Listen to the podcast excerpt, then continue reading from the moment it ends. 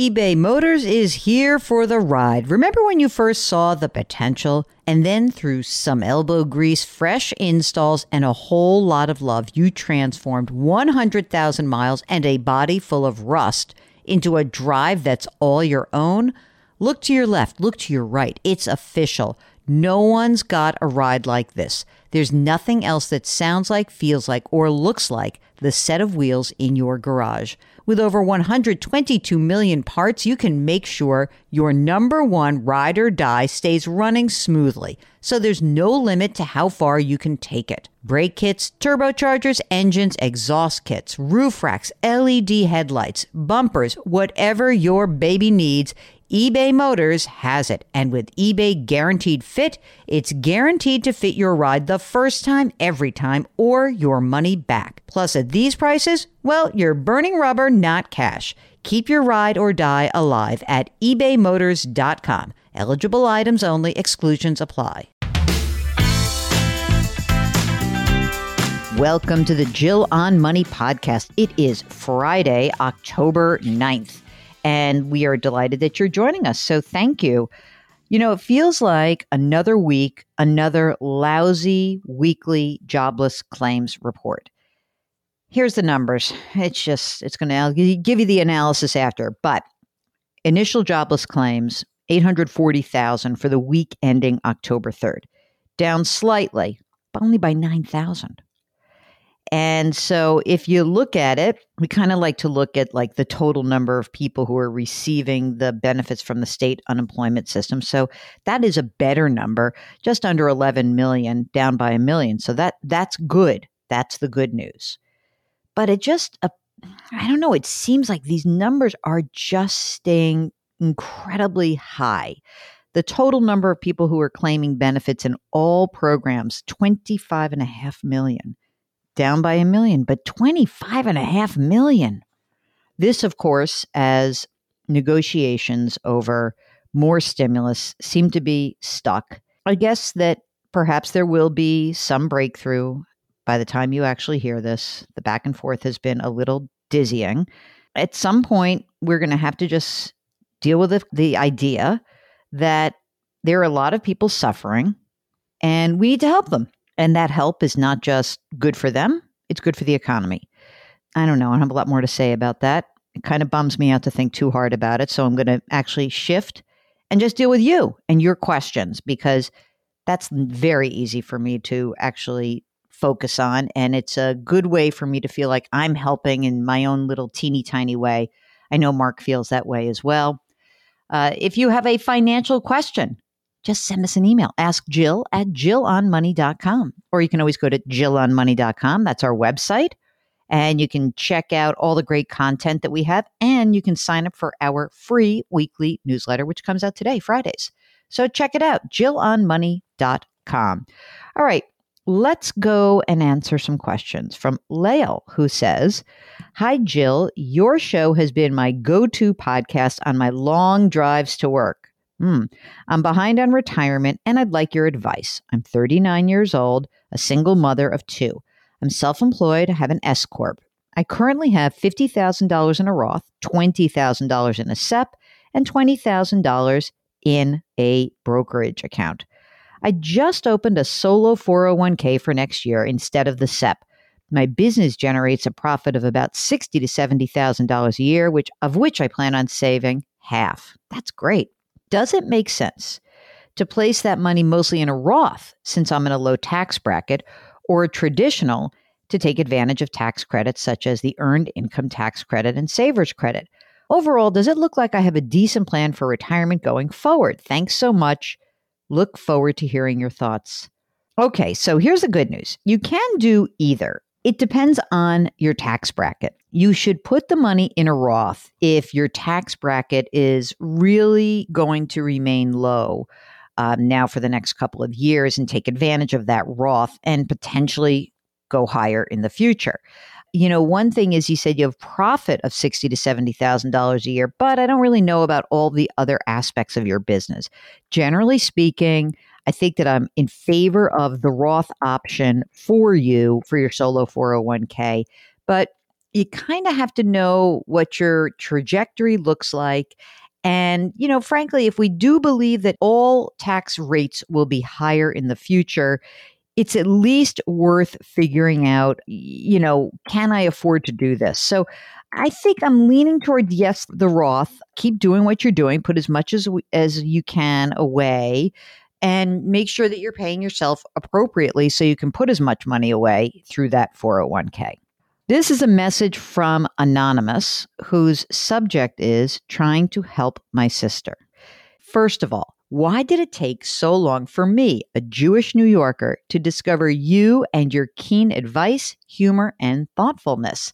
Most other financial podcasts deal with getting out of debt and the basics. I find your info to be more complex and responsive to those making six digit salaries, many of whom are already fairly fiscally responsible. Well, I'm very happy that we can help you out. I mean, we'll help everyone out, but like, I understand what you're saying that there are a lot of podcasts that go over the basics. I just assume that most people know the basics. If you need a little refresher on the basics, certainly I'm happy to help out. All right. My question is not purely financial. How do I help my little sister who's 55, who hasn't put any money away and jumps from job to job?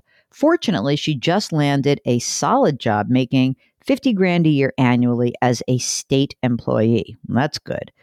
If she stays there long enough, she'll even have a pension, but she's spending too much in rent and has credit card debt too. Uh, less than 10,000, so not terrible. She says, I can be a bossy big sister. So I am not the right person to advise her on what to do with her money or how she needs to stay in her current job for the next 20 years. She probably has undiagnosed ADHD and is tough to keep in one job for a long time. When she doesn't have a job, she's reluctant to work minimum wage jobs and she has trouble finding other work. My financial situation is solid, really, but I'm worried about my sister and I don't want to feel obligated to help her financially. Maybe I just help her through finding a good fee only financial planner to help her with her basic foundational stuff like how to put together a budget that has her living within her means and putting away money. Any other suggestions? All right, this is a tough one. If you are a bossy sister, yeah, you're not the right one to give the advice. Is there someone else in the family who might be able to guide your sister? Could it be that there's somebody else, a cousin, someone she respects? I mean, I feel like if you actually arrange for her to see a fee only financial planner, who says she's going to actually live by that advice? I don't know. This is a tough one. Mark, what, what are your ideas on this? Yeah. Mark says, you know, he says, you know, I don't know if actually speaking to a different person makes all that much more sense. It's really up to her. That's the problem. I mean, I guess what you could do is you could say, hey, I've been starting to listen to this smart, sassy New Yorker, and maybe you should give her a holler. And she helps people out of all sorts. Maybe I could be that person. Maybe I could be her Aunt Jill. What do you think? I have a new moniker, by the way. I used to be called Aunt Jill, but since Mark's son is half Chinese, I am now A Yi. A Yi? Is that it? Or A Yi? A Yi.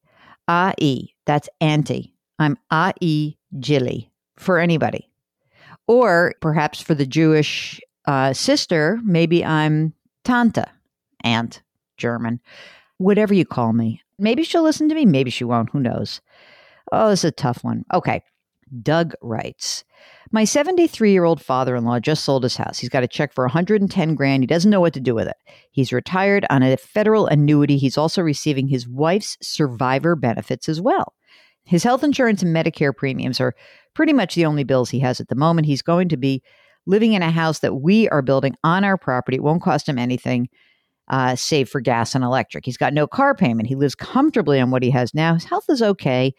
Um, some kidney stones, knee replacement. He comes from a family rife with diabetes and obesity issues. I'm thinking he should consider long term care insurance, but maybe there's a place to put his funds that will pay dividends that he can apply to long term care premiums. Just wondering what you're thinking about this and how he can move forward. He has zero interest in the stock market. Thanks no long term care insurance for this guy. I mean, I don't know how much money he has in other funds, but it sounds to me as a single 73 year old, a widower. He's got some money. Uh, there's no reason why he needs long term care insurance. I mean, what happens if he got ill? Well, you'd use his money and spend it and take care of him. So, if anything, since he's no interest in stocks, I probably would look at using some of that money and having an emergency reserve fund. So, boring checking, savings, money market, high yielding money market accounts, online accounts. Go to depositaccounts.com, maybe some CDs, but no, I would not do more than that. Okay, Tom says, I listen to your podcast every morning on my way into work. I've got a question about using multiple investment advisors. Everything I read says it's a good idea to diversify. What about diversifying across multiple investment advisors? I currently have accounts with Wells Fargo and they have funds that they recommend. If I were to invest with a couple of other local investment advisors, they would recommend different funds.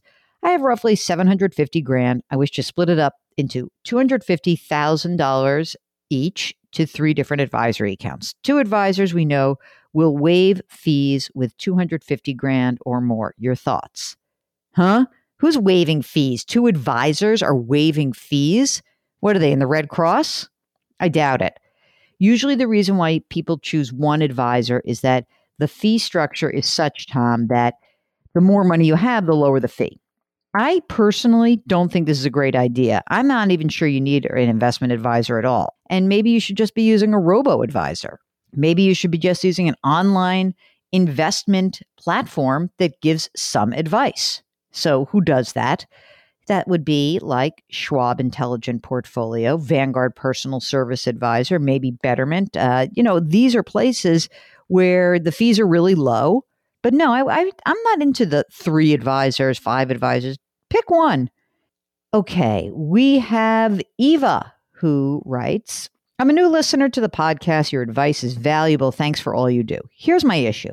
I received an offer to work more hours from another dental practice that I've been with for years, and I've accepted it. Okay, cool. My last day with my current job comes up this month. I'm a registered dental hygienist and I am paid hourly. Question Should I roll over my simple IRA I've had with the practice I'm leaving to a Roth that I have through Fidelity? Or should I wait to roll it over into my existing 401k with the other practice? I'm currently contributing 4% to the 401k. They match 3%. All right, couple questions. Number one, where is the 401k that you have with the new guys? That's a big question. Number two, what is your total income? If you're in a low tax bracket, it may make sense to take the existing money in the simple and move it over into the Roth, but you're going to have to pay tax on that. And paying tax on that means understanding what tax bracket you're in. So I don't know if you're single, if you're married, or what have you, but there are various ways to figure out whether or not this is a good idea. Now, I don't know, dental hygienists probably make good money if you are single and you make, uh, let's say, up to $85,000, you're in the 22% tax bracket. So it's possible that that could be a good idea for you to actually roll the money over. But how much money you have and whether you have money outside of this retirement structure to pay the tax due, that will help you determine whether or not you should be doing this. Okay? All right. Well, that's it. That's the pod for today. A happy Friday. And yay, it's a weekend. Some of you, I think, have a long weekend. Mark, isn't Monday Columbus Day? Hmm. Markets are open. That means, of course, that we're working because we work every day. So, if you have a financial question that is bubbling up, if you have maybe it's just a general economic question, maybe you're wondering about what to do with your rollover or your education funding, we don't really care. We just love anything that is remotely associated with a dollar sign. Even if a career would be interesting too. Anyway, send us an email, ask Jill at jillonmoney.com. Ask Jill at jillonmoney.com. And if you're on our website, jillonmoney.com, of course, check out all the good stuff that we have there. And do us a favor, if you wouldn't mind, leave a rating and a review for this podcast wherever you get your podcasts. And let us know if there's something that we can be doing better. Okay? Wash your hands, wear your masks, maintain your physical distancing, and please try to do something nice for somebody else today. We'll talk to you tomorrow.